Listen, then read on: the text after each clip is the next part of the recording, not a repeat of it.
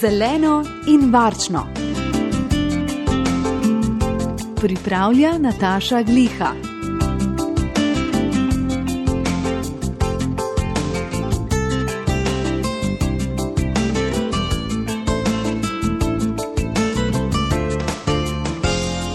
Mravlje zelo pogosto pridajo spomladi na plan in takrat si zelo rade najdejo tudi kakšne naše zaloge hrane.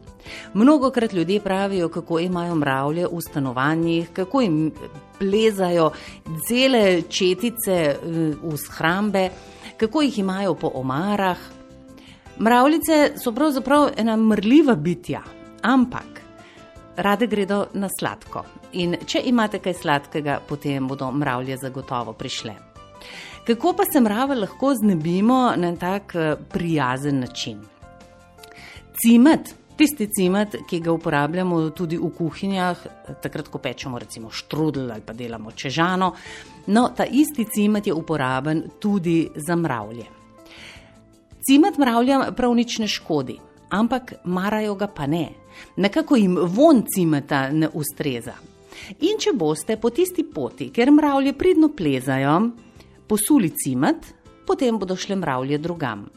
Jaz pravim, cimet je zelo prijazen do mravelj in tudi vi se jih boste znebili, ampak mravlje bodo šle k sosedovim, tako da morda boste iz ene težave si naredili drugo, kajti sosed ne bo prav vesel, če boste mravlje preusmerili tja. Je pa res, da je cimet zelo prijazen v vsakem stanovanju, kjer imajo majhne otroke. Če boste v kak kot natresli cimet ali pa ob kakšen rob, tudi če se otroci plazijo naokrog in potem eh, ta cimet seveda, ko se plazijo, prinesejo v usta, jim ne bo prav nič škodoval, torej zelo prijazno do otrok in do živali. Mogoče malo manj prijazno do otrok, vsekakor ne prijazno do mravelj je, če po njihovih poteh potresete čili, tisti najbolj pekoč čili. Morda ne boste vi najbolj zadovoljni tudi s tistim čiljem, kaj ti zelo peče, mravlje bodo pa odšle, ne bo jim nič škodovalo. Cimet je zelo primeren tudi za lončnice.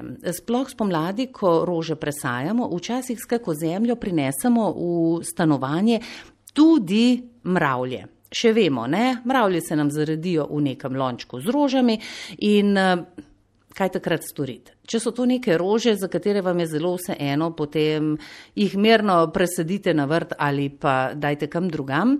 Če so pa to rože, ki bi jih v resnici radi obdržali, pa vzemite rožo iz lončka, zemljo dajte stran, korenine dobro otresite, korenine potresite s cimetom to roži ne bo nič škodovalo, in potem to rožo še enkrat presadite, vendar ne pozabite še v lonček natrest malo cimeta. Zagotovo mravelj ne boste imeli več.